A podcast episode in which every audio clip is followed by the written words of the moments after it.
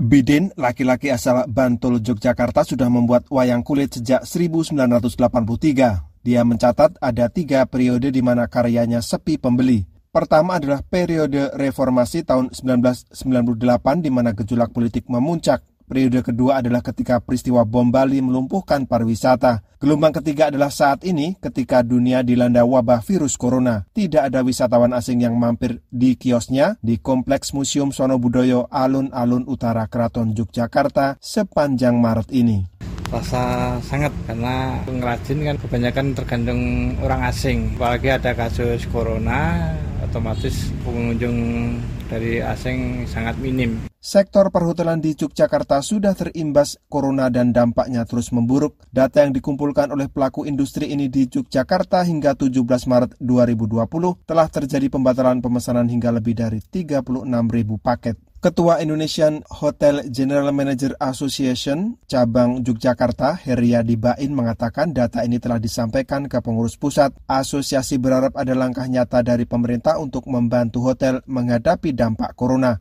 Mulai terjadi penurunan itu setelah memang ada informasi yang pasien yang positif di Yogyakarta. Dari situ mulai eh, surat-surat pembatalan-pembatalan itu sudah mulai ada. Sampai dengan hari ini, detik ini, uh, ada loss atau kalau secara rupiah 33,6 miliar.